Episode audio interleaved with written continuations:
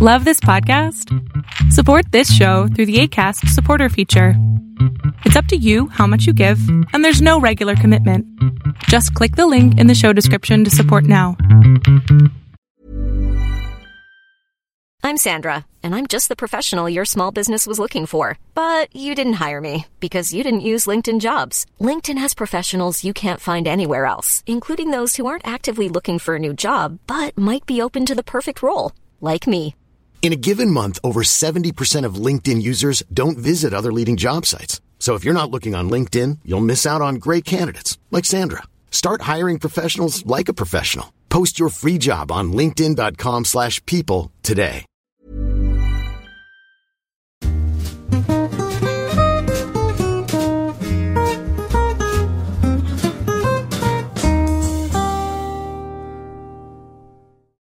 Hey friends, welcome to the Tennis and Bagels podcast. And uh, we got a fresh bagel today, uh, delivered by Rafa Nadal, uh, the one and only 14-time major, not major champion, Roland Garros champion. Um, the stat that has been in my mind since he got to, I think, 11 Grand Slam was the fact that with three more, he would tie only at Roland Garros the same number of majors that Pete Sampras has overall, um, which Vansh just tweeted it today.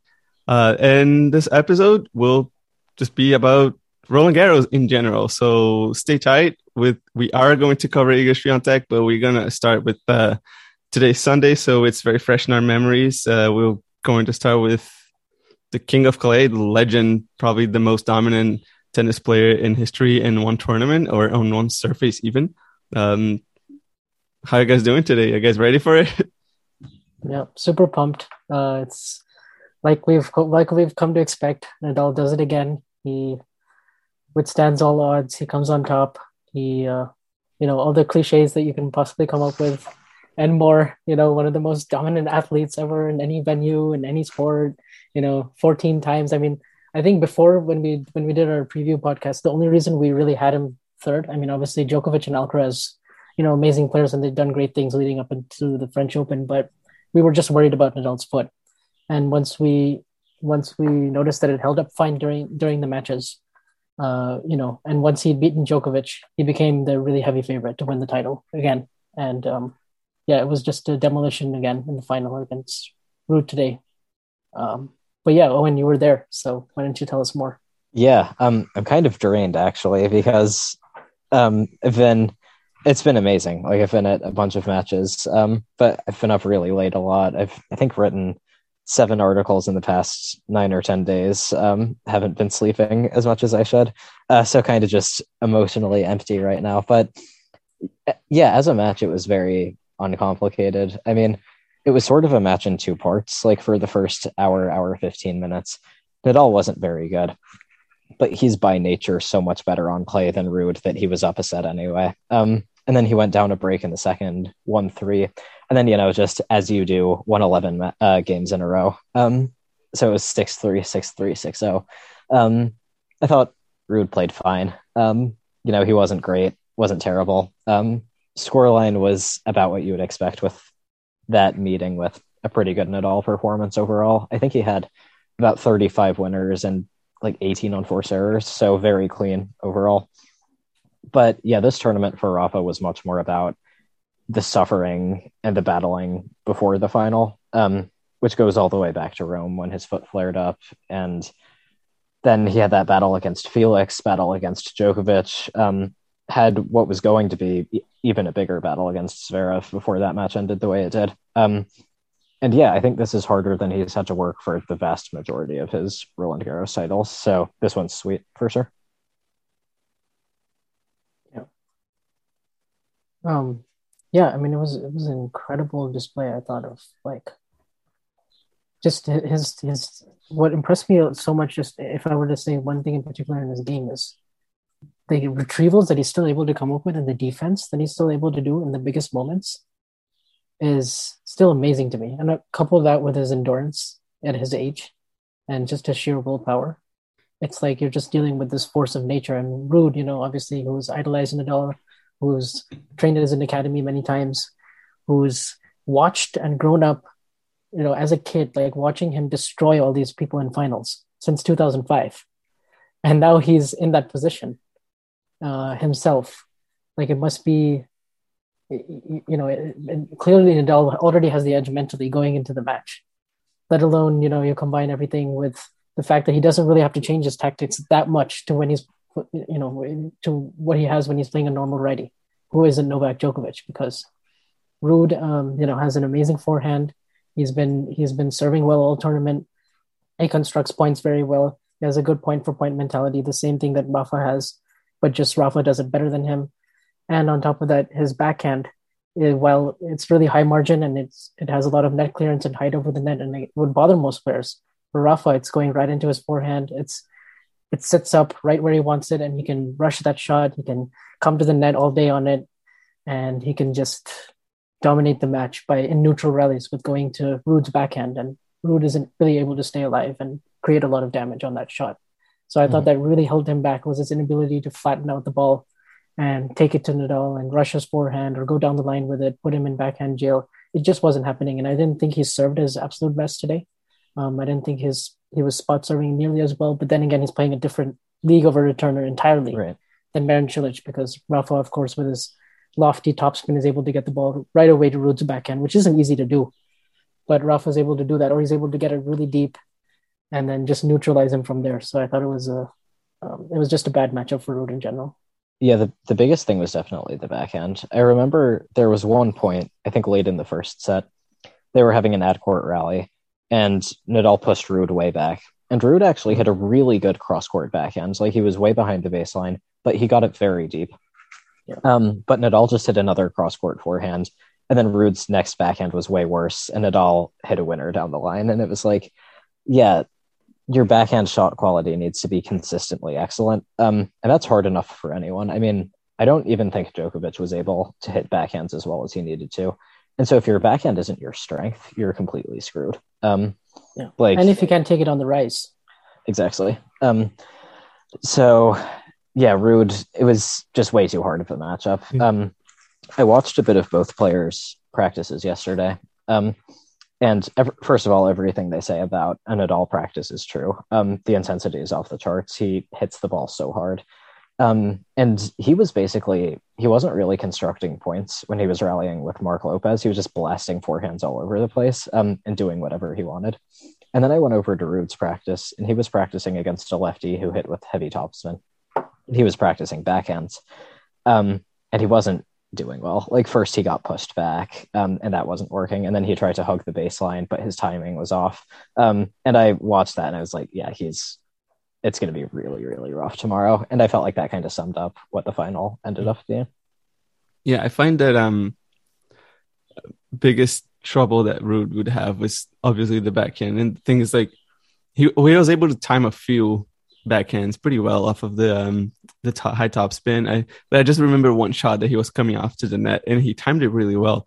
But he just like hit a like a nothing shot. Like he just you could hear by the sound of the ball that he didn't hit he didn't frame it. He just he really did hit it in the soft spot. But he's just backhand is just naturally not very, you know, full of pace and he needs time to wind it up. And like if he's um near the court, uh, he can even create some good angles because he's got a lot of top spin as well, but just not a lot of pace. And Nadal just kind of got to that backhand like really easily, and it just I just kept thinking if it was Djokovic who was able to like flatten it out, or even Zverev during his match like on the semifinals, much more able to you know put that backhand like into the corner and make Nadal actually um, struggle to hit a passing shot, or just make it like overall more difficult.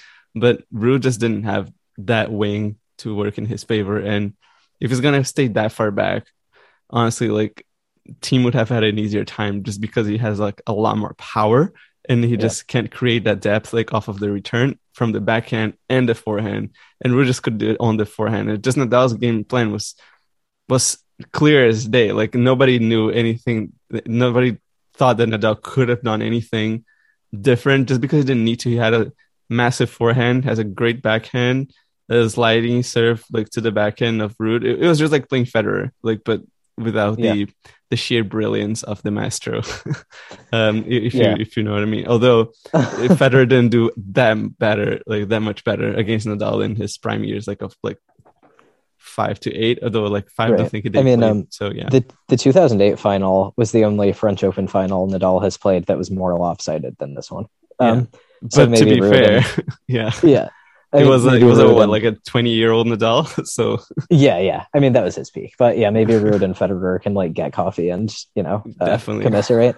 Um, but yeah, I it was funny because I think in most matches Ruud plays, it's not super apparent that his backhand is a weakness. Like I think he hits it pretty well. He hits it with a lot of spin, but it's but Nadal puts you under a set of conditions that Yeah. ruthlessly exposes your backhand. Like if it's not a super strength, it's going to come out. Um, like against Cilic, I thought Ruud hit a bunch of good backhands. He hit some winners down the line. Um, I thought he got good depth. But when you're facing that spin and that height and that weight of shot, um, your backhand has to do things that it can it doesn't do normally or that it maybe can't do. Um, and Nadal is maybe the only one who can expose that. But against him, there's nowhere to hide. Um, I- in a way, I kind of like what uh, what Andre said about the that it just doesn't have a lot of pace. I Mhm. think it's really it's a really high margin shot. It's just a bit too slow to beat Nadal. Like if you like, I think you know if you look at the best backhands in the world, obviously Djokovic is number one, and you know even you know the players who you know even as Zverev or a Medvedev. Like I think one of the things technically that I think um I think Nick Nemiroff actually mentioned this on Twitter, but like one of the differences between Ruud and Djokovic's backhand is actually like at the bottom of the swing. Like to me, Ruud, when he hits the when he makes contact with it, he doesn't actually close his racket face on the follow through, so it makes it a lot harder for him to generate topspin and just contact balls that are you know that are with the kind of height that Rafa has, which is usually above your shoulder. So as a result, he's much more reliant on his superior footwork to run around the backhand side and hit inside in and inside out forehands. But I don't think that works. That that's not going to work nearly as effectively, and you know that's one of the reasons why I guess he's just a lot more forehand centric and a lot you know a lot of his offense really comes from that wing, and that's going to put him at a limitation. Yeah, and I think the Nadal, out of the sh- perfect like brilliance that he has like on clay, it's just like you just know the surface so well, and his players very well, like his opponents, and his game. So he just seems like to. He's just never really off balance of like on on clay. It just seems like he always knows where to go. He always like, it, he always sort of like guesses right if if some somebody's like hitting a shot, you know, to even if it's like right at the net, like uh, one of the shots that Ruud hit, like the shot he hit like an inside out forehand, like right at the net, and just Nadal just pushed it back, like when a forehand down the line winner. He wasn't he wasn't even stretching; he was just there, and Yeah. you know, his it's just like Nadal's ability to uh, read play on clay is is incredible, and to defend as well.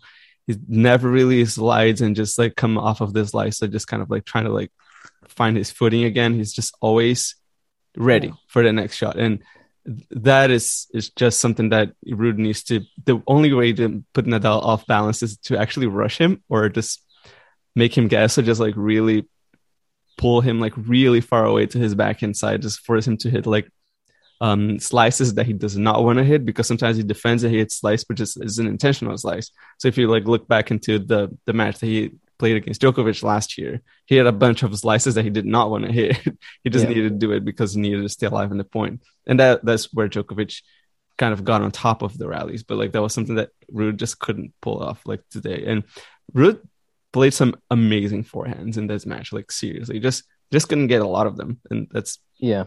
A lot of it is not even his fault. It's just because Nadal just wouldn't allow that to happen. And Nadal's backhand is so much better that even on a exchanging like you- you'd say like Nadal's forehand to backhand um duel, like Nadal always will win that, or like nine times out of ten.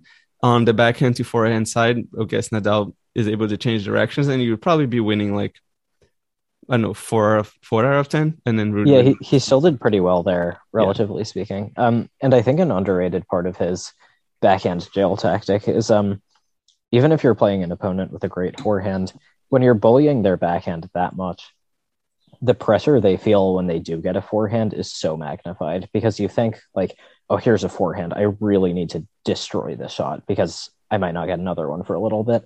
Um, and I think we saw that a lot with Federer Nadal matches on clay. Like Nadal would pick apart the backhand, but Federer's forehand also wouldn't be up to its usual standards. And I think that was because he wasn't getting that many of them. And so the ones he did get, he felt like he had to do a lot with. Um, and that cuts down on the margin for error and results in a lot more misses. Yeah, I thought the key, another key moment in this match though was the beginning of the second set. where um you know Ruud actually saved three break points in the first game to hold serve, Mhm. and on one of those break points, um, I want to say that Ruud hits Ruud hits a really good drop shot. Nadal guesses right. He shows good speed. He gets he gets up to it, and then he misses kind of an easy backhand volley. The funny thing is, I didn't I didn't even think Nadal was that great at the net today. I mean, he was 17 for 22, but he, He- missed. He's had better performances in that though. he's absolutely. definitely had better performances at net, and that was a really like uncharacteristic miss from him. And I thought, oh, okay, you know, maybe maybe he can, maybe Nadal has a little bit of a dip here, and Ruud can actually like stretch his lead from 1-0. and then he goes up an early break, and it's and he's serving at three one, but Nadal just comes right back in him and is just ruthless from there. And it's like just when Ruud started finally feeling comfortable, finally feeling like okay, I think I can believe a little bit more now. It was all just sucked out of him completely. That belief was gone, like at, at the end of the, the second set, and it just it just seemed like there was no way back from him for him. Yeah. Um, we were talking a bit before the start of the podcast. Um, I think Ruud was sort of in a similar position to Coco Gauff going into their finals. Like, logically speaking, neither of them had any chance. Um, Yeah. but I think the way that they played the matches was very different. Like, Gauff was consistently had a really positive demeanor, lots of fist pumping and positivity. And after the match, even though she got blown out, she cried. Um, and that told me that she went into the match thinking that she could win, um, which is amazing. And Ruud, I did not have the same sense with. Yeah. Like Or- I thought, at least he, she had enough belief to think like, okay, I can trick myself. I can, you know, I can. I have the kind of mindset where I can, I can back myself against. yeah, exactly. Like she, um, she had Even confidence, probably even if realistic. even if she didn't really have reason to have confidence. Um, and Right. Ruud did not have confidence. I mean, I think he tapped out entirely after the second set, which I don't blame him for. Like he's he's a Rafa fan. He knows all these stats and how impossible it is to come back. Um, but yeah, I think I don't know if he ever believed that he could win the match, uh, which is not super ideal. And and he'll get there for sure. And this is the worst possible first major final you could have. Um, Yeah. but it was tough. It's it's just rough too. Um, like, at what point do you just say like you have the confidence to win and just try to be uh, realistic with your chances? Like, and is that even a thing that you say like realistic with your chances? Is this really something that like you want a player to be thinking about? Like, for example, even Federer, like he's made so many finals against Nadal. Like, even at the super beat down that he got in 2008, he got back in like in 2012, 11, he won a set against Rafa. Yeah. So Oh, like man. there, even in, for Federer, and obviously, yeah. So even even for Federer, who was obviously like he was the greatest player of all time at that time, still like in terms of like achievements and whatnot and Grand Slam titles. Um, even his record against Nadal didn't really warrant him like much belief that he should be winning that match at all. But he he still tried his best. And like on the case against Ruud, like what do you what would you even say to a person like this? Like, hey, listen, you up against like Rafa Nadal, who just beat Felix Auger-Aliassime in five, and then Novak Djokovic in four, and then Zverev. He played like a three-hour match that he was like doing like pretty like diff- it was difficult, but like he he wasn't he was arguably like a toe to toe against him, like and you're Casper Ruud, like.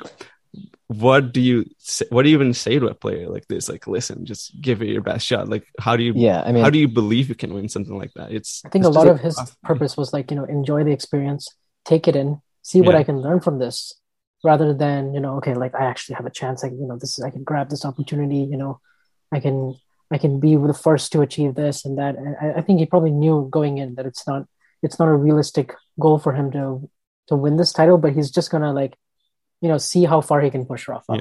if that Yeah, makes sense, rather the- than actually go down and th- that's the point I'm making. Like, sets. I think he was too logical. Like, I think hmm. you absolutely have to delude yourself to believe you can win. Like, he couldn't hmm. win. Gauff couldn't win. The other player was way better than they were. Um, Mhm. but there's not a whole lot of point going into a major it's- final if you don't think you can win. Like, you Yeah. got to at least try. Um, so like if if I'm but it's a really coach, thin line though because if Yeah. you if you suddenly start playing the way you're not accustomed to playing and you just say okay i'm going to throw in a completely different game plan here i'm going to rush the net i'm going to serve and volley a few more times than i normally do or i'm going to do this like you really have to go really far out of your comfort zone and there's a chance this score so 6-3 6-3 6 could actually end up being like 1 1 and 1 and even more lopsided. Yeah, even more lopsided. So it's like, do you just stick to your guns and believe in that game plan, or do you just like completely go in with a different tactic, knowing that you already have a weaker link. Like it's it's such a lose lose situation to me. It is, but I think you have to do the the risky game plan. I mean, yeah.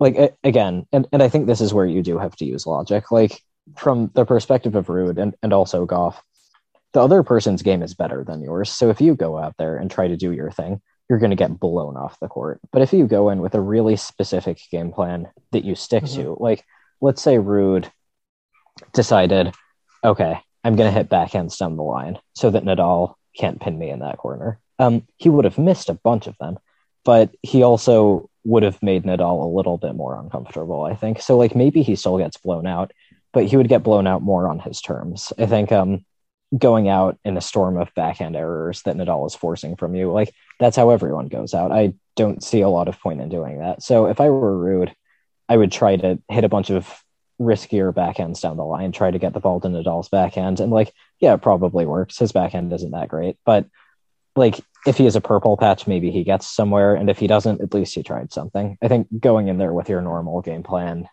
is hmm. doomed mm. to fail. And I don't really see the point in that in a matchup yeah. like this. Yeah, I, I see what you mean. It's just, it's just, it's, he, it's, it's, it's, really just, hard. yeah, it's it really is, hard because yeah. I don't think he really has that ability to, you know, go hard down the line and take those chances. It seems really, really. Yeah. Oh, it's, like, it's so you, risky, yeah, and yeah. and also as a pro player, like you get to where you are by believing in yourself. Like it's True. it's so much easier said than done to just completely ditch your normal game plan. I don't think. I mean, yeah. you kind of see that with Andy Murray. Like it's obvious to everyone that he needs to be more offensive, but that's never how he's played. Like it's not as simple as just deciding to do that. It's fighting all your instincts. Um, so I, I, just say this as sort of a dispassionate, detached analyst, yeah. if yeah. analyst is generous, even. Um, but I feel like strictly from like an odds perspective, Ruud would have had a better chance. I feel like if he used a different game plan than the one he did. Yeah. And um, yeah. just going back to like a little bit more like over um, like a general view of the the Open and Nadal's um, path to the title. Like, what do you guys make of it? Like his toughest match and like what do you guys felt like Nadal really started to you know become the real favorite to the title like I I'm still not convinced between Felix and um Djokovic it feels like he started believing when he beat Djokovic and then when he beat Felix he started believing he can beat Djokovic again like that's kind of like um it's like Felix Nadal after beating Felix Nadal feels like okay now I can beat Djokovic um, and after he beat Djokovic, he goes like, okay, now I'm winning this title. Like, as in, like, there's nobody that can stand in front of me at this point. Like, what do you guys think about that and his matches in general? Yeah, I mean, obviously his first two or three rounds were, you know, fairly routine. Mm-hmm. Although against um, Corentin Moutet, he did mention today in press that he that after that after he got that win, his foot was apparently in so much pain that he had to he had to go through anesthesia and completely numb the entire foot to keep him, you know, playing in this whole tournament. He didn't want to mention that before because he's like, you know, out of respect for my for my opponents, and I don't want to, you know, talk about my foot because I've already talked about it like a lot.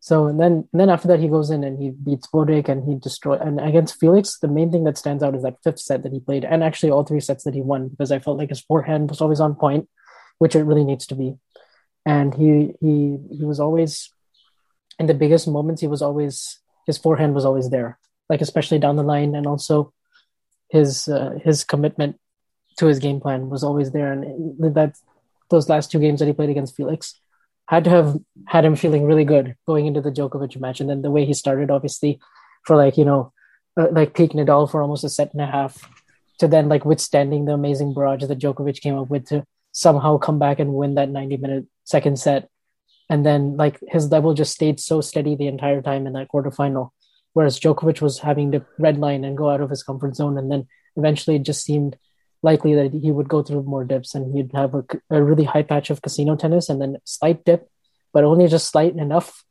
uh, with the small margins. And then he would, and then the, I also thought the fourth set tiebreak that he played uh, against Djokovic in the fourth set was from his end was almost perfect.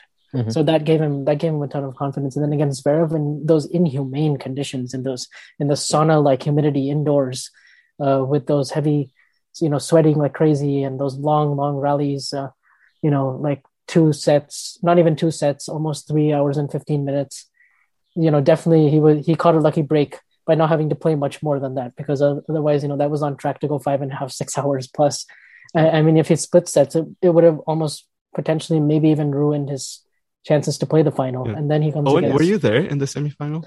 Yeah, that He was. it was pretty torturous to be honest. Just because for the first little while I was worried that Zverev would win, and then after that it was just every point was a slog, and I kind of realized like, oh crap, like this this is not going to be over for a long time. Um, How did you feel? Like, did you feel the conditions were? Uh, obviously, you were not on. court, Yeah, but it was- on the, as a fan. Like, was it very humid and, and weird? it was very humid. It Yeah. it felt claustrophobic. Um, and yeah, it was that was a match that if it reached its natural conclusion, it was not going to end because like one person played better. It was going to end because one person would have emptied the tank Like, collapsed, and would have just stopped, started losing every point, like cramps maybe or an injury like that was different than the one we got. Yeah. And um, I wanted to say like all things considered, I think it was possible to see that injury coming. Like I think when you play in conditions like that, like the clay is not drying out at all, so it's just grabbing at the ball on every shot, slowing it way down.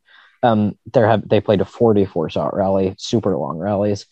When you're having to play like that and you're exhausted, and you have to do these very particular movements, footwork, sliding, changing direction, like it wasn't really a surprise to me that Zverev like hurt his ankle like that. I mean, he was probably wiped out. He was trying to do a very specific, physically taxing movement. Um, ankle turned a little bit the wrong way, and then he went all the way over. Like, yeah, that's not really a shock given like the exertion the players were going through. I have a feeling that because of Federer, uh, Federer Zverev's being much taller, I feel like he played a little bit of a part as well.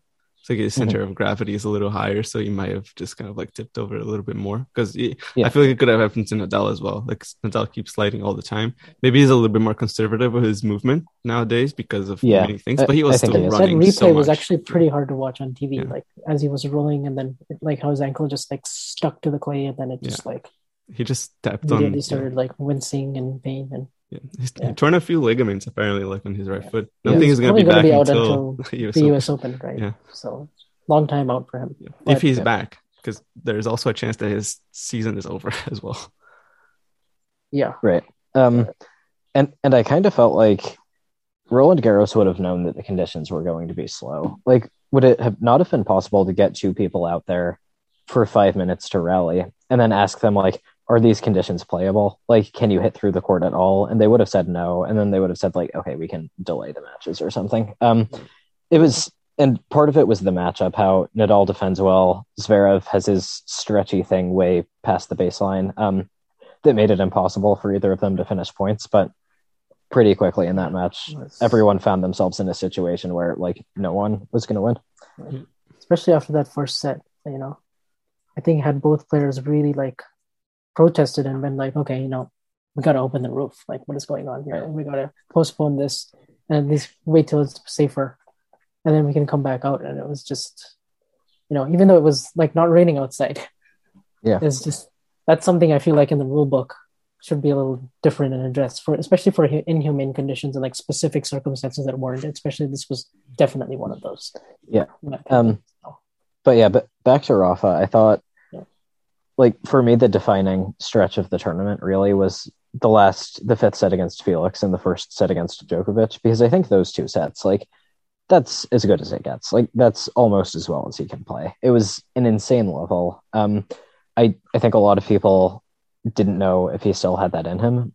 And I think it also made him believe that he could beat Djokovic and he could win the whole thing. Um I actually thought his level in the semis and the final was considerably lower than it was against Djokovic. Like I think maybe he peaked physically and emotionally in that match, but luckily for him, he was good enough to win the last two matches anyway. Um, I mean, especially in the final, like the first hour, hour and a half, he was really average. Um, but he was good enough that he didn't fall behind anyway, and he brought the super high level when he needed it. Um, I mean, the first set against Zverev, by all The rights, he should have lost. That- um, that tiebreak is still going to live in my head forever. I, I mean, he made an out, outrageous cross court forehand pass at 4 6 after getting dragged practically off the court on his backhand side. Um, and then he had to run all the way over. It was it was unreal. He had no right to win that set. Um, It was and he did. Like he, Nadal. yeah. I mean, I think that's maybe his defining characteristic is like he raises his level to exactly where it needs to be. Um, like against Ruud or against um, I know Botic, Van de he's not going to use his god mode level when he doesn't need it. But against Djokovic, where he needs that the entire match, that's exactly what he did. Um, so yeah, I think. Um, and uh, before we move on to Iga, I wanted to ask: um, Can either of you think of like a Roland Garros title that meant more to him than this, or that was more well earned than this? Um, I mean, four top ten players, not winning a tournament in the lead up. Um, I'm not sure I can think of one.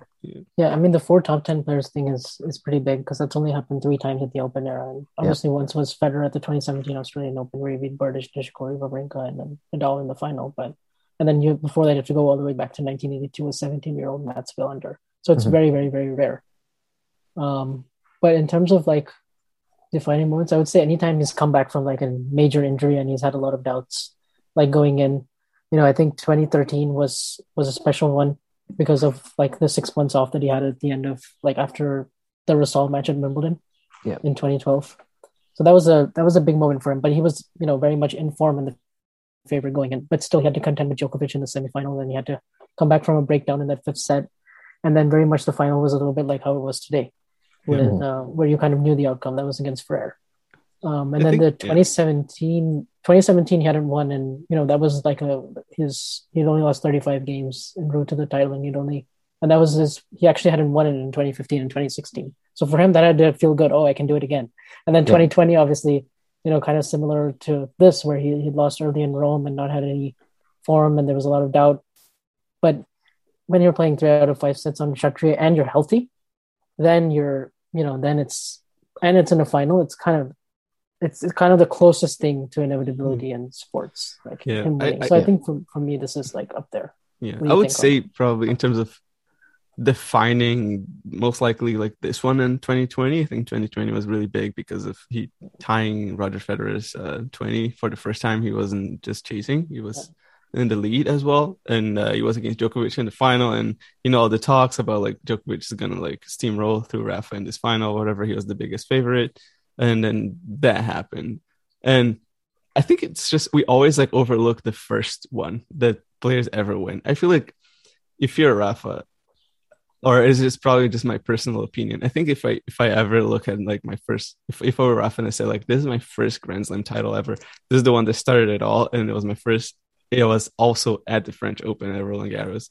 I think if we look at this like man this this means something like different. It probably isn't the same um in terms of like the story is different. Like obviously, like Nadal was already like a pretty good player back then. He, he was already a top ten. He was young and didn't have as many like issues like health physically. But like I feel like it's always like interesting to look at. Yeah. But I feel like he was always like put like at least like in a top three of this Roland Garros. Yeah, I mean, like, like time yeah. Federer always says, you know, like they always ask Federer, you know, like what is your, you know, your most memorable one? He's like, oh, it has to be the first one. It has yeah. to be 2003. Yeah. And because like, you know, that's where it could have ended and you don't know how many more you're gonna win after that. Yeah. And then I don't even think he believed that he could go on this this kind of a streak and go 112 and 3 and like that long, but just bigger picture in terms of like, you know, his legacy. Yeah. You know, I think it's massive that if we go back seven years from now and we look at that quarterfinal where he played against Djokovic and he just got totally destroyed. Right. So then if you were going to tell me that after that match, seven years later, same round. Yeah, more majors, eight more majors after that. After you know one of the most one of his worst seasons in 2015, injury prone 2016 with a wrist, and then he's going to win eight more after the age of 30. This is like the same guy that we we thought would be, you know, his body would break down. Done by 30. Yeah, some said done by 25. Yeah. yeah. Um, and I mean, to be fair, Djokovic has done the same as well. Eight majors after the age of 30 and two finals lost. It's the same record for both. Yeah. Which is just crazy, you know. And now yeah. he's halfway through the calendar year slam. Like right. this is the closest he's ever First, He's never yeah. won the Australian Open and the French Open in the at, same at year. 35 and 36. Yeah. Um, like, I mean, we talked about him equaling Pete Sampras just at Roland Garros, but he's also got an Andre Agassi career off clay, off his favorite surface. True, like yeah.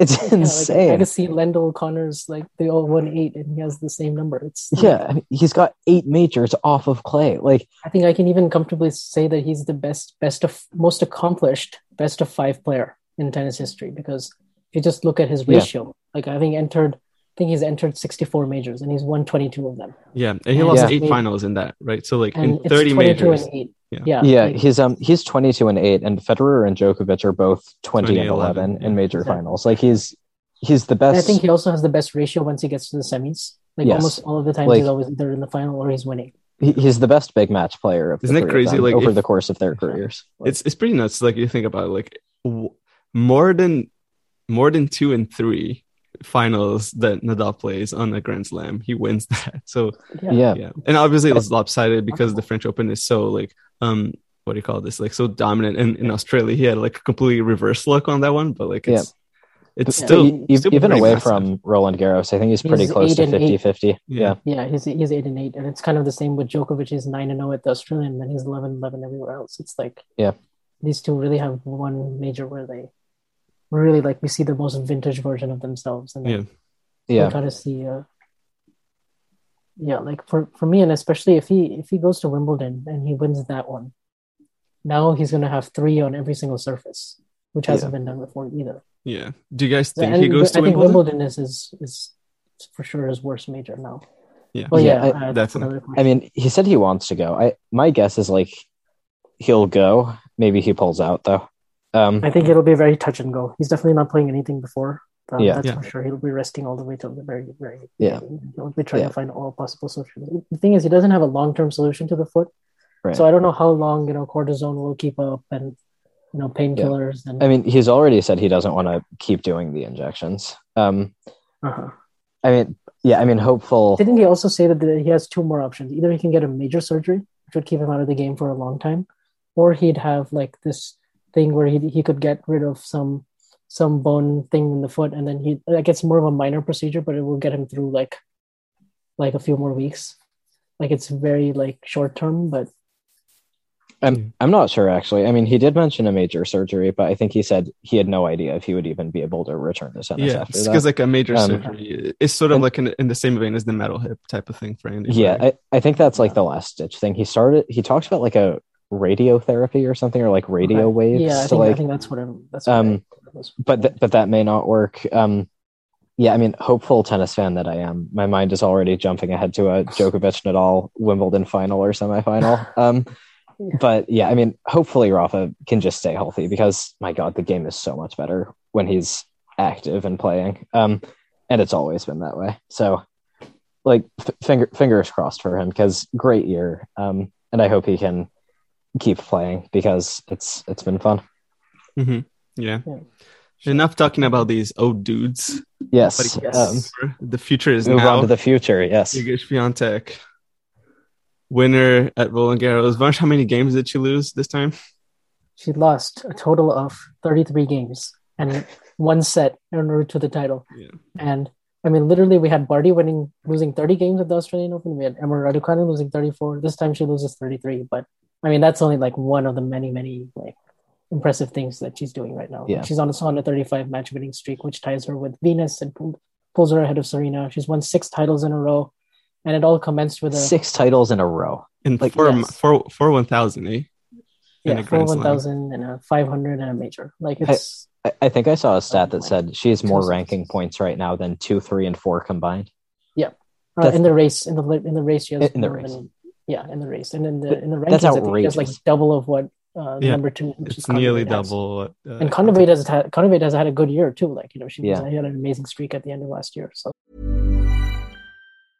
You should celebrate yourself every day, but some days you should celebrate with jewelry. Whether you want to commemorate an unforgettable moment or just bring some added sparkle to your collection, Blue Nile can offer you expert guidance and a wide assortment of jewelry of the highest quality at the best price. Go to BlueNile.com today and experience the ease and convenience of shopping Blue Nile, the original online jeweler since 1999. That's BlueNile.com. BlueNile.com. Mom deserves the best, and there's no better place to shop for Mother's Day than Whole Foods Market. They're your destination for unbeatable savings, from premium gifts to show-stopping flowers and irresistible desserts. Start by saving 33% with Prime on all body care and candles. Then get a 15-stem bunch of tulips for just $9.99 each with Prime. Round out Mom's menu with festive rosé, irresistible berry chantilly cake, and more special treats. Come celebrate Mother's Day at Whole Foods Market.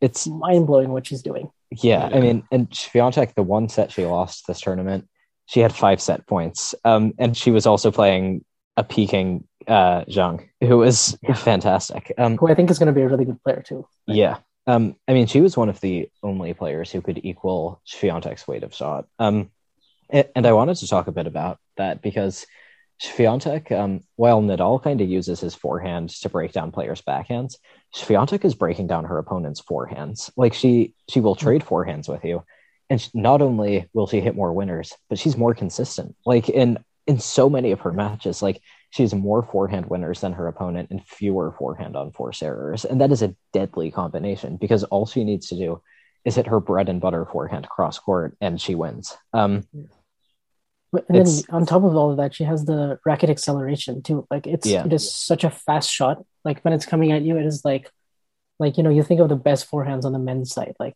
I, I think Jessica Pegula even said after she lost in the quarterfinals, it's like playing a man. Like like in terms of like the weight of shot on the just on the forehand alone. I think she has the best forehand like in women's tennis. It's the most like devastating singular shot right now in the WTA. I mean, Absolutely. if Serena was still active, then it would probably be her serve. But like her Iga Swiatek's forehand right now, like it is like like I think that is like the the number one. I mean, that's not even the number one. Obviously, she has incredible defense, and her mental strength is so strong as well. I think her mental is like under talked about. Like I think the fact that she's had that psychologist with her since 2019 has really helped her like through so many tough situations because just like keeping the streak going for that yeah. long and like having like it's brought up basically in every press conference, basically every interview basically every time like she knows going into this match i have to win x number and i'll equal this person and i'll equal that. Yeah. but she but she mentions she doesn't like actually think about those things like while she's playing because she knows her game is so much better but like the fact that she has the confidence to execute it i think she has this particular routine that she's following in between the matches at both on the court like on the court i've noticed she meditates in between changeovers. That's definitely something that's uh, that will keep your mind uh, away from wandering and it will keep you always like staying in the present which is so hard to do and then on top of that she has all those other techniques like of visualization and like mm-hmm. i'm guessing like a lot of other like psychology psychological like work because obviously Daria Abramowicz has worked with like you know many people in team sports and other athletes. So like she really knows what she's doing. So i think it's like it's like a big level up now to like actually have like a mental coach and a uh, like a psychologist on your team. And that's like i think that just keeps her like so mentally strong and engaged the whole time. Like how does she come out and perform this way? And I think I think we talk about her just generally, but in finals, she's even more devastating. You know, she's I think she, if you look at her set scores, the last nine finals, she's lost 32 games combined, and this it, it's like, I mean, if you're like it, at least one of them is a six one, is like six zero six zero six zero six two, like six four six one. It's it's devastating, and this is a Coco Gauff who who didn't even play bad. Like this is Coco Gauff who was yeah. playing her. I mean, she was nervous for about a couple of games like in the I thought she was a little bit nervous like at the beginning, but that's normal because it's a Grand Slam final and you're just getting used to them. But she just couldn't handle Iga's weight of shot. Yeah. Especially on her forehand side, she doesn't really have the pace absorption skills to defend against that. Yeah, I mean, um, I was there, and you know, everyone knows Gauff's forehand is her shakier side, but it's sort of like the thing we were talking about with Ruud's backhand, where like against certain opponents, you might not even know it's a weakness. Like when uh-huh. Gauff gets time, I think her forehand is a weapon she's yeah. really good at sort of using the slice to disguise it. Um, but I mean, against Swiatek, there's just nowhere to hide. Like she was having to deal with like these heavy missiles to her forehand again and again, and I think she ended up hitting like forehand, uh, sorry, like 15 forehand unforced errors, and it wasn't even because like she had a bad forehand stay. It's just because like a slight weakness in her game got absolutely exposed um, by by Swiatek's forehand, which, like you said, Vansh, is the singular most devastating weapon in women's tennis right now. Um, the only and, way I thought Gauff was actually winning points was through her first serve, like getting a lot of underturn serves. Yeah, I, I thought she was also able to make some headway in uh, ad court rallies. Like she hit a lot backhand, of backhands backhand, down the line yeah. winners. Um, but stuff like that was like a small enough difference um, that it didn't get her anywhere. Um, Swiatek was just dominating the main patterns. Um, and I like what you said about the mentality. Like, I think besides her tennis, her biggest asset right now is how she manages expectations because absolutely everyone was saying it's going to be a disappointment if she doesn't win this. Like, her winning it was just yeah. doing her thing. And yet, just Swiatek, like, it was a bonus. Like she didn't see it that way. She saw each match as its own step. Um, and I think that was so beneficial because if you pile all that pressure on yourself, like, oh, I have to win or I'm not living up to my potential, um, it's going to be miserable and like you're going to play a bad match. Um, and she did kind of have a dip in form um, midway through the tournament. Being as good as she is, she still didn't get anywhere close to losing. Um, but yeah, I mean, she did take each match as its own. Um, played better as the tournament went along in her last two matches, and yeah, so well deserved. She'll be having loads of tiramisu. to Yes. celebrate. Yes. in France. Yeah. Um, I wonder, like, because two things. Well, one is that Swiatek is the first player since like whatever, like 2015 to win Roland Garros that is not the first time Grand Slam winner in the women's side. It's been like what seven or eight Yeah. years. And two, I wonder like if she's going to defend it next year and if she's going to triple defend it like in two years from now. I think this one will mean even more to her than 2020. I think she even said in her press conference she kind of got lucky in 2020, which is crazy. She won she lost Yeah. 28 games, but I think you know it's more like now she's like expected to. It's like she was expected to win, and she knows she could do it when the pressure isn't like an all time. Like the fact that we didn't even consider going into the final when we did the preview. Um, me and Owen were invited to uh, the on the line podcast, and we were like previewing the final, and we didn't even mention like how the pressure would like get to her, or like how like she would be frozen in the final, like she could get you know frozen because we just knew how strong her mental is. So like the fact that she can actually like defend it this way, Yeah. I think she can go on and win multiple. Like if she's you know obviously if she's healthy and if she doesn't you know Yeah. assuming like you know you can't predict like which rivals come up and all of that, but like right now like there's such a big gap between her and pretty much everyone else. And a lot of these players that she faced are like you know decent, really good clay court players like a Kasatkina who like got to the Rome semis or like uh, I mean, Kasatkina was so in form, and she barely Yeah. won points in the second Yeah. half of the match. Um, yeah, It's just I like mean, her, that was kind of a deadly combination for her because Her- she she does everything so well. Like almost it's very like Swiatek like like how she Mhm. constructs points and like Yeah. it's kind of an abstract conduct. Uh, Yeah. but nothing is as good. Yeah. Yeah, exactly. I was but- just thinking about it. Like I was watching that match. Just like Kasatkina has a game that is very similar, just like Swiatek's, just more powerful, better, faster, just more consistent. She just can hit more angles. Like Kasatkina is is good, but like she's gonna be like your average player. She's gonna be really consistent. But like if you put in like consistency plus power, which is Swiatek right now, it's just what is Kasatkina going to do? She just, she just got exposed because she just couldn't push Swiatek like far enough. She could, just couldn't push her off of the uh, off of the offensive. She was just uh, she was just just waiting to be to be defeated in that match, which is unfortunate because it's just how well Swiatek is playing right now. It's not even just how how poorly Swiatek um, Kasatkina is playing. It's just because the opponent on the other side was just um, peaking consistently throughout the entire match. So it's Yeah. Um, I, I think for me, the most fascinating thing about Swiatek right now is um, the level needed to beat her is currently a completely unknown thing. Like she's been so good for Yeah. so long that I think the last matches she lost are not instructive at all because she's improved so much since then. Um, I think the last time she played badly enough to lose um, to lose a match was long enough ago that it doesn't seem like it's going to happen again for a very long time. Um, so, like, what needs to be done to beat her in a tennis match? I have no idea. I have like, no clue, but like- I, I'm thinking. I also started to think like, what about the slice? Because I don't know if like a lot of Mm. players on the tour right now, like they have a really really potent slice. I mean, obviously Ash Barty.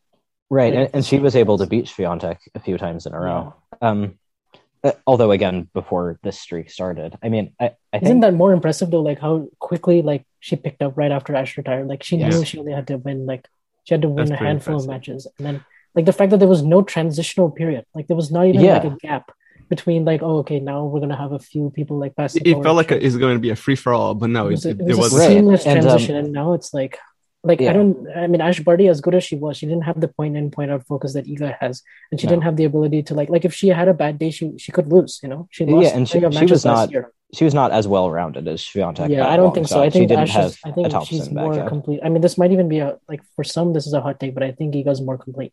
This as a player because she does. Oh, I, I mean, by, the, by far she's more complete. I mean, like the topspin backhand is a weakness, and the I mean, like Iga just doesn't have that. I mean, her second Yeah. serve is kind of a, not even a weakness. It's like a like a lack of like strength, but it's it's not potent enough to really Right. hurt her because she's so fast. Yeah, I, I mean, when you when you played shot- Barty, you were gonna lose, but at least you had a place where you could go, which is the Yeah. backhand. Like against Swiatek, there is nowhere to go. Um, and I think something people are maybe forgetting is that like before this winning streak started, it wasn't like she was only losing to Barty. I mean, at the Australian Open, she lost to Collins very comfortably, and yet like since then, it's like no, it's she's been perfect against It's all everyone. but it's just been Collins and then like a peaking Ostapenko who peaks like once in a blue moon. Yeah, um, Yeah, it But- just feels like that's what you need. Like you need to have a player who's going to play like lights out tennis, aggressive, like just redlining all the time, like flat shots. So just gonna like rush her, rush her forehand pretty much. It's like you're gonna nullify that shot, maybe have a chance, but like that's what do you have to do to do it?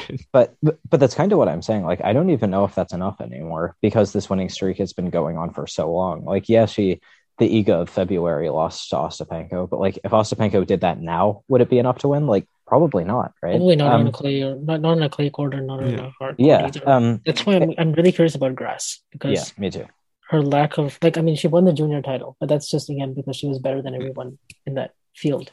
Yeah. Right. So like and since then she's she has like a seven five record and she's only played twelve matches. And last year it took like a peaking performance from Jabeur to beat her. Right. I mean, But and and I think looking at that kind of makes her the huge favorite, right? I mean, like, yeah, Jabeur crushed her in the last two sets of that match, but one that was peak Jabeur. Two, Swiatek has improved immeasurably since Yeah. then. So I I don't think that's going to happen again. I think Um, that by the time that loses, this it could be either of two things. Like one, um, she has a really bad day, and uh, or the other player has like a really either amazing day or it just kind of clicks, just like she did, sort of. And I think what both things need to happen at the same time. yeah, because like the the thing about like she um she ended like dipping her level, what I think it could happen, and I, I, I agree with you, and is that I think she she has been up up there so many times already, and she's number one. She's got like a lot more maturity and experience that I think she's gonna fight, and she could still win like um in a tough match. It could be like a really tough match that she's gonna come through because she um sort of like when the big three win when they're not playing that well, but they just fight through it and just kind of find another gear. I think that could happen to Swiatek.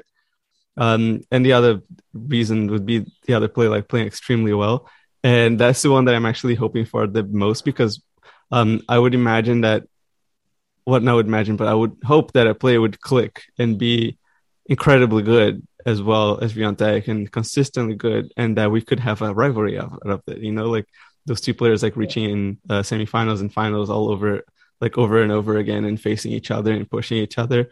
I think that would be beneficial and, and great I mean everyone is just everyone is waiting for a rival and you hope that I mean Coco Gauff, like the thing is I don't really worry about her in terms of like I think she had a great tournament. She's only 18. She's been progressing incrementally. It's not been the most eye-catching or absolutely like like she hasn't had like the you know amazing like signature big wins, but she's been carefully like steadily improving and everything seems like it's perfectly calibrated for her to like get to the next level. Obviously she has to improve the forehand and all of that is the case, but I hope like in two or three years she can become a big rival and like Yeah. she can actually start winning majors because I think the belief is right there and I think she has all the other tools. It's just a matter of like developing and like keep on improving. I- do I would love to see like some kind of a technical change on her forehand, like in an off season or just like be like just figure out that shot in a different way. Mm. Like And- so she can beat the best players. And, and, Because I think her floor is really, really high. Like I think her floor is definitely top ten. It, it is. And like, why not? Right. Like, I mean, she's better than Iga was at 18. Um, Yeah. like, I think it's, And the thing is she already feels like a veteran. So yeah, that's exactly. really key. I mean, like she because already her breakout was at so much 15. experience.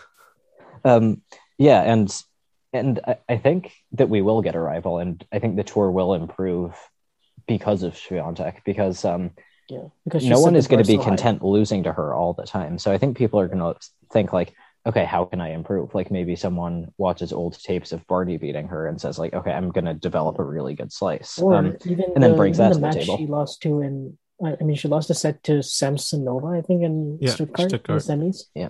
and it was like seven five in the third.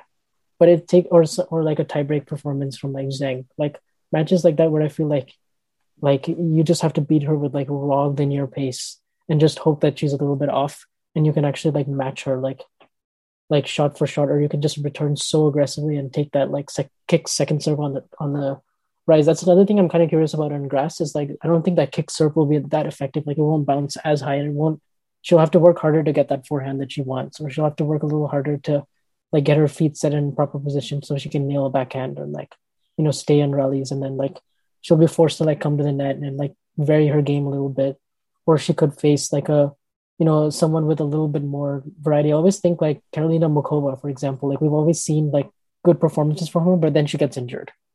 So I I would love to see her like be steady and consistent. Like she got to the Australian Open semis, she beat Barty, she beat Pliskova. This tournament she beat Sakkari, but she plays an amazing match against Anisimova but gets injured. So if we see like more, if we see like fewer injuries and we see like more player like you know players like that that can that have a little bit of something different from your everyday like routine, you know like big hitting, which works against most players, but but not against Iga right now. So I'm really curious to see if like that the players with a little bit more variety, even like a Sorribes Tormo like on grass, like with her slice. Yeah, like, I want to see that kind of matchup. Yes, Because I- I Sorribes noticed- Tormo is going to dethrone Swiatek. I like it. Um, yes, no, I mean, not serve. What about So, Raducanu? What do you think? Like she pushed Swiatek pretty well, decently She did. in Stuttgart, six four six four. It was a solid match from her perspective. Yeah, I mean, she's she's one of the few who could maybe match Swiatek in terms of technical completeness. Like, Yeah, I think like her game is very technically Agreed. sound. yeah, Right like now it's w- just about, when it like, her clicks, yeah, getting but- like fit and like getting more experience because like Yeah. right Yeah. now she's she has like a lot of other issues like on her yeah. plate like, Like, to solve. Like, like if and then she also if she plays at the U.S. Open level, I could see a competitive match. But Swiatek has so much more experience, um, That's the thing. and I think has a better on-court intelligence. So, um, it, it would be really tough. But you know, these winning streaks are are really tough because like the moment you lose a set or the moment you lose like once, like that gives belief to like the rest of the locker room and still feels like margins are like really slim. Like if I were to pinpoint like one area is like she actually doesn't hold serve like as often as you would expect. It's not like a like a Serena type serve or like a Mhm. like a serve is not a super major weapon. It's actually her return, which is crazy. Like how often she's like breaking serve. It's like over sixty percent of the time. Like that is Yeah. like how are you gonna beat her? and that's why I play like Barty, like who like retires too early. Um, just had a serve that could Yeah. probably like make Swiatek work a little bit harder, and that's why I feel like it's. I'm uh, still so sad about the Barty. Yeah, retirement. we are all. Like, just Yeah. selfishly. I, I just, Um, it just makes me crave it even more. Just how well Swiatek is playing right now. Yeah, yeah, I mean, I- I think grass and hard courts, the discrepancy between her and the field is probably going to be less wide. Um, but Yeah. I- mean, this iron grip she has on tennis right now is, I mean, it couldn't be more well deserved. Like six, I mean, this is the sort of thing that we will talk about 20 years in the future. Like six titles in a row, 35 matches, like multiple surfaces, and she's 21. It's, I mean, it's insane. Like, Yeah. I mean, I mean, And to be there's still, able to, there's still ten other streaks that she has like left to chase. It's crazy because you had like Graf and Navratilova won like 74 matches, oh my Yeah. god, like 19, like 89, and then you have like yeah, you have they're all basically Steffi and uh, Steffi, Martina. Martina, Like, yeah.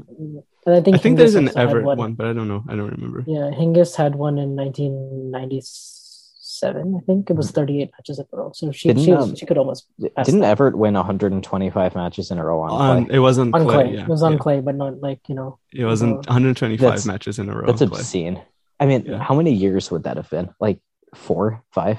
Yeah, Yeah, it was a full like five to six year stretch. It Oh was, my like, God. It- she was. She's pretty much the king, the queen of clay. Yeah, yeah. I mean, I mean, yeah. There's there's a lot of stuff to chase. I mean, but I'm I'm very excited to see how far Swiatek can go because Same. it's. I mean, she can do the channel double in one year. Like that is crazy because the transition from clay to grass is still very like it's still probably the most extreme of, of all of them. When was the last time someone on the WTA did the channel double? W- would have been Serena, It right? would have been Serena in Yeah, I would imagine so. 2015. Yeah. yeah. yeah, I mean, for, I mean, first person to do anything since Serena is a pretty big honor. So Yeah, it's it's quite big. Yeah. But yeah, and Did I hear correctly, or Owen? You wanted to ask me a question earlier. um, no, I don't think so. Um, okay, I just I guess, maybe heard you um, saying um or something. No, sorry. Sorry, say my name. No I worries. guess we could talk about sort of other highlights from the tournament. Um, were there any players or matches in particular that stuck out to you guys? on both the tours, or Yeah, on- just a- anything that comes to mind. I have to I have to put my head off for Felix though. I feel like he wasn't doing great in the clay season coming up to uh to that point and then he played a really good match against uh, Djokovic in in Rome. And then he played a great match against Nadal on clay at Roland Garros. Third man to do to push him to five sets. Yeah. Um so that's The serve I- plus one was incredible. I think if Felix is just really this year has been really good, even though he had like a kind of rough patch like after his first title. Uh, but I think it's he's really approaching it with like a great professionalism and um, it's not just positivity in general. He's actually believing in his game, which is which is great and it's showing results. Even though like yeah, I feel like his I feel like Wimbledon could be a really good tournament for him again. I think he could even go one one over and just reach the semis. Um, maybe if the draw is like a little co- more comfortable than having Nadal and Djokovic and Alcaraz in the same um in the same half. Like I think I think things could come up together really well for him. So I think my pick for like best overall performance outside of like champions. Well, I guess like um, like one of the best overall performances like outside of the favorites would be for me Felix. Yeah. Yeah, for me, one that stuck out also on the women's side was Leylah Fernandez. Like going off the same vein, like Canadian. To like, you know, this was the first time where I felt like she looked really like like her US Open self. Like the the self belief, like engaging the crowds, like taking the ball extremely early, like her angles, her fight. Like she was injured against Trevisan in the quarterfinals, and she still managed to win the second set in the tiebreak, and didn't quit and kept playing. And I think now she'll actually be like she could miss Wimbledon, but just Yeah, the fact she- that She's like, going to miss She will Wimbledon. miss She, um, Wimbledon. She she had a stress yeah. fracture like She between her toes. Um, Yeah. and I- Okay, yeah. I, I'm glad you brought that up because I, I watched that match and even in the third set, she was down 4-0 and a game point for 5-0. Um, Yeah. and she didn't retire and she got one of the breaks back. And um, when Trevisan was serving for the match at 5-3, Fernandez had a 15-30. Like it was one of the most outrageous fights I've seen. Um, Yeah. and it sucks because she she should have retired. It was a really bad injury. Um, and Yeah. if if I you think look she at might him, have pushed herself too hard. Yeah. yeah, her, her dad did an interview where he said he was pleading with her to stop because she was risking her career. Um, Mm. but I mean that that quality that Fernandez has. I mean, not only is she a, an amazing fighter, but she also um she also understands something about big points that other people do not. Like she knows how to not miss. I mean, she had that match against Anisimova, I Yeah. think in Indian Wells, where she saved three match points on the return. Um, Yeah. like it, it's Djokovic esque what she has. Um, and I'm not saying that she's going to have an all time great career, but like she has an all time great quality in her. Um, and so I can't wait to see how that pans out. Yeah. I think it's a quality The that match was also quite interesting for me. Like at the end of the third set, she really stepped up and like played her best tennis, and you could see like a big difference in body language between Anisimova, who's a little bit, you know, is a really clean ball striker when she's in position, like off both wings. She has crisp, like supreme timing, and you know, Leylah was getting rushed, and she was the one having to play defense and come up with shots on the run and redirect balls and she was handling that occasion like so so well. Like I think having been in the U.S. Open final and being the underdog in that match, and because she played as the underdog kind of throughout the, her U.S. Open run, where she beat like three top five players. Mhm. And Anisimova was like once that bottom half opened, like a lot of people were picking her to get to the final because she she just has that pedigree on clay that Leylah doesn't. And for Leylah to like come through that match, and she had three return winners in the like in the three four game in the third set, and then held serve like like without any nerves. That was really impressive. And then the Yeah. round before that, she also beat Bencic. So like this run was uh, to the quarters was quite good, and it shows like I think she can play really well on all surfaces. Yeah, I think it's Right. interesting. Like uh, the the the all time great quality that Owen was talking about. I think it's a quality that's gonna um, pull another one in her, which is like it's important to fight, yes, but like it's I think it's important to like listen to your body at times as well. Um, Yeah. and you know, like yeah, you can fight, but you still lose. But even if you fight and you win that match, then and then what? Like she's not gonna. She's definitely. She was definitely gonna WO like on the next match. Like she, there was no way she was gonna make that that semifinal. Um. So, and on the risk of even like furthering like her injury and being out for even longer or something like that because she wasn't a grade three um, stress fracture out of four.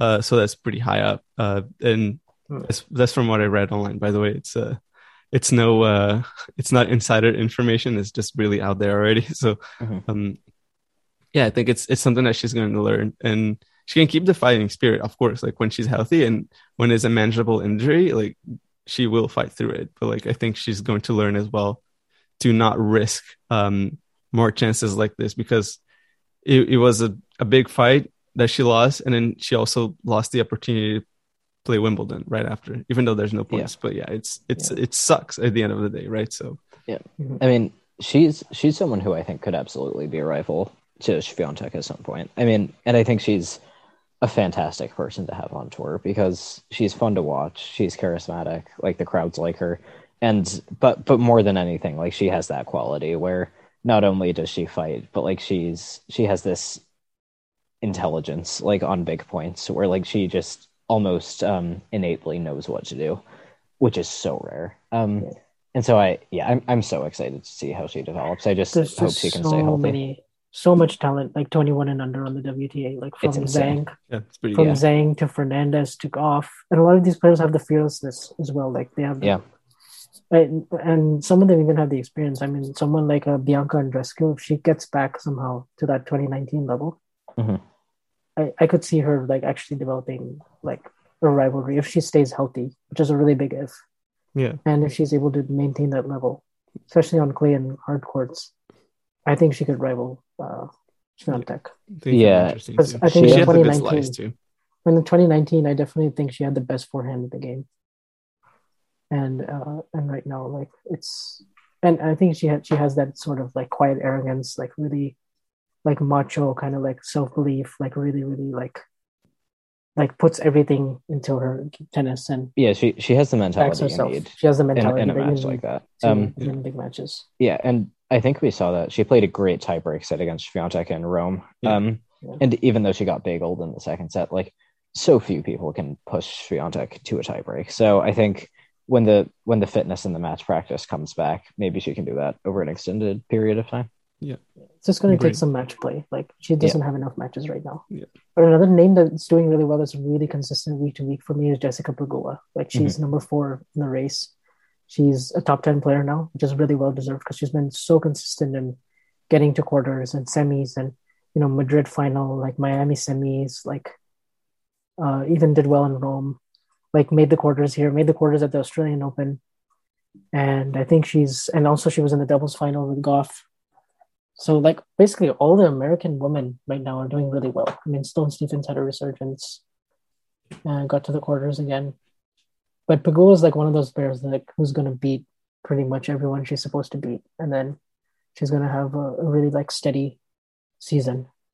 Maybe the and Rublev of the WTA. Kinda.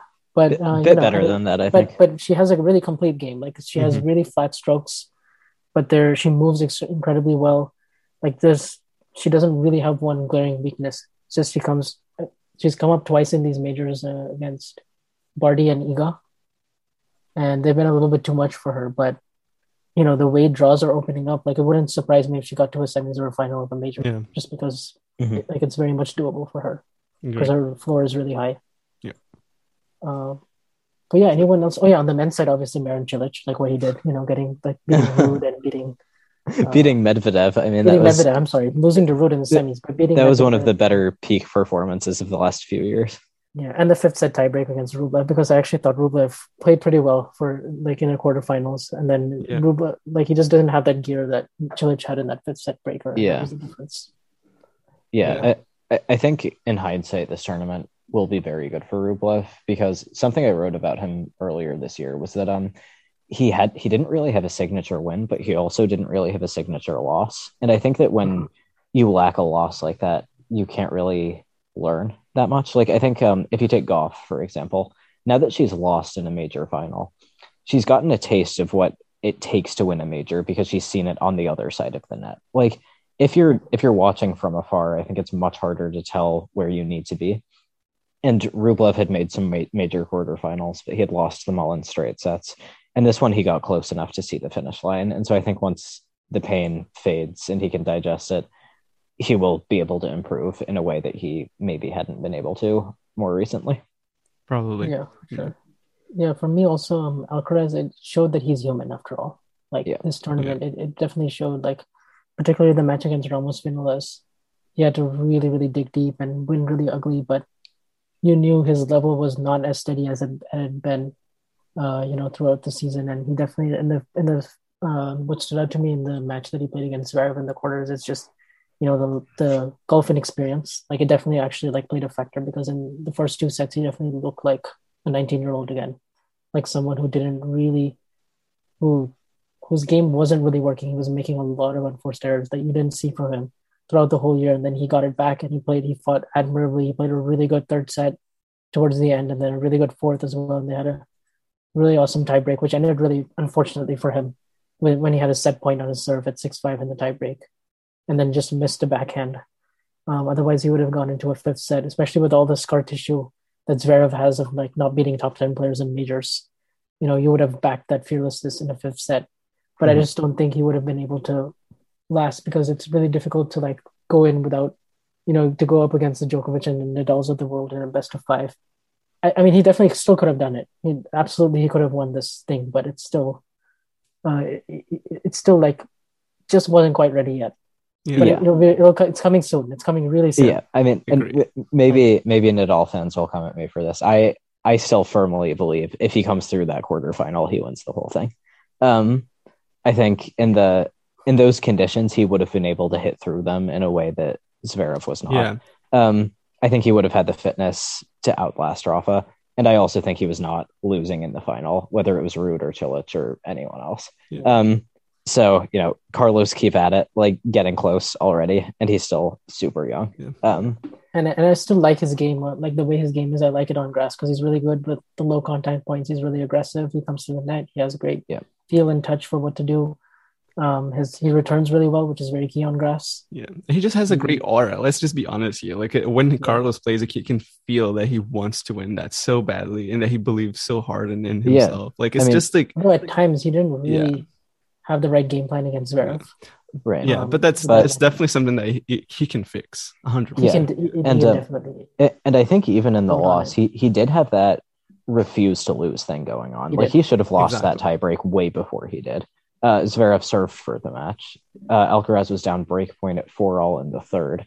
I think um, he should have lost it in straights. So the fact yeah, that he even and- won it in and- like almost and won did, it in the fourth. did Alcaraz have a set point to take it to a fifth? Um, yeah, he did. He, and he was on his serve in the tiebreak at six five. That's where he missed Right. that easy Yes. backhand, like neutral error. yeah. So like he was it? he was very close, even though he did not play well. Like it to me, it seems more of an off day than a cause for concern.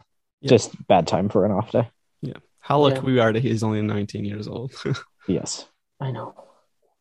All right, so I guess we covered most of it, if not all that, like we could in this Yeah. hour and ten minute of podcast. Uh, I've been counting. Hopefully, like I'll see, like in the recording later, if it's like an hour and twenty, but whatever. Yeah, sure. Um, Is there any any other players that we didn't you know cover that you think we?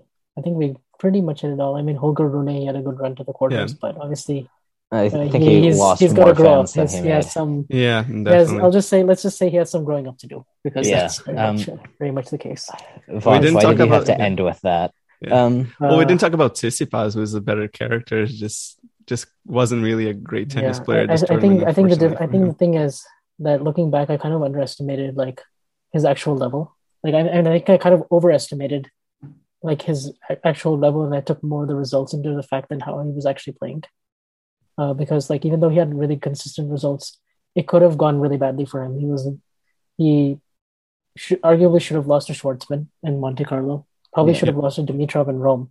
right. should have you're lost to saying- Musetti in the Oh, yeah, like in the in the first round, you know, it took a big dip also from Musetti for him to win those Yeah. three sets, and then he went so long against Kolar, and it just wasn't really working out for him. And he played one really good match in the third round, but that was a really good matchup for him.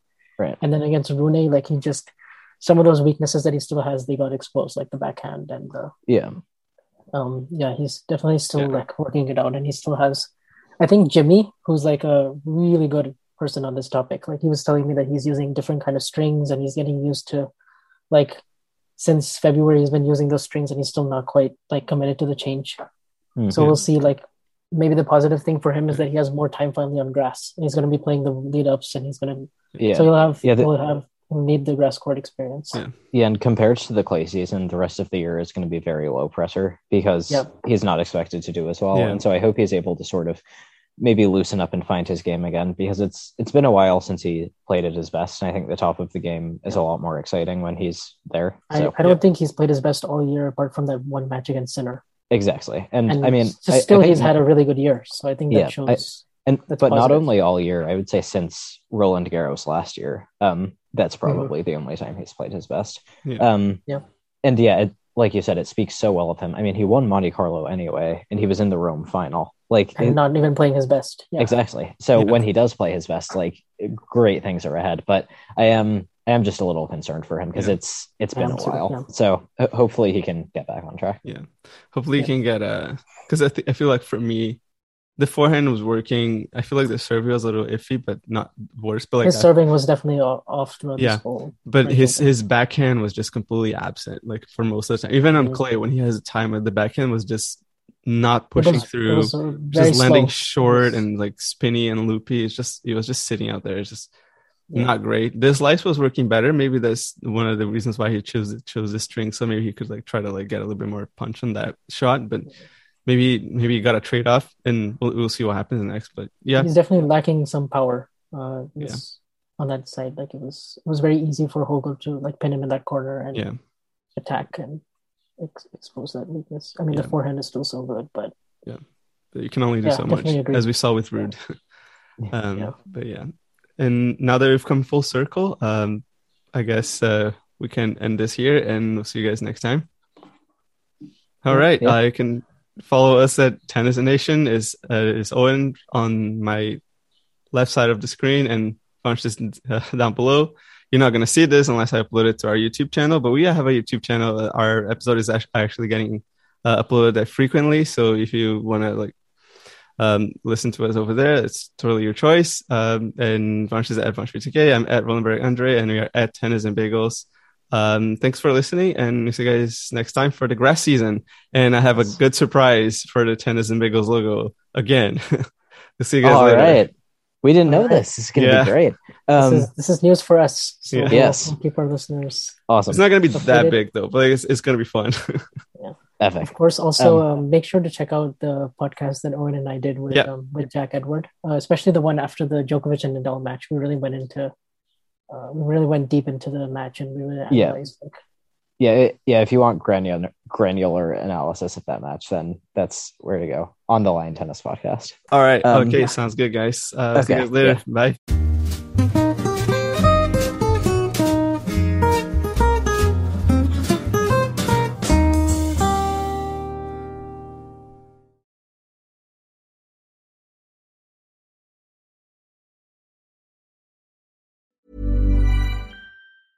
Mom deserves the best, and there's no better place to shop for Mother's Day than Whole Foods Market. They're your destination for unbeatable savings, from premium gifts to show-stopping flowers and irresistible desserts. Start by saving 33% with Prime on all body care and candles. Then get a 15-stem bunch of tulips for just $9.99 each with Prime. Round out Mom's menu with festive rosé, irresistible berry chantilly cake, and more special treats. Come celebrate Mother's Day at Whole Foods Market.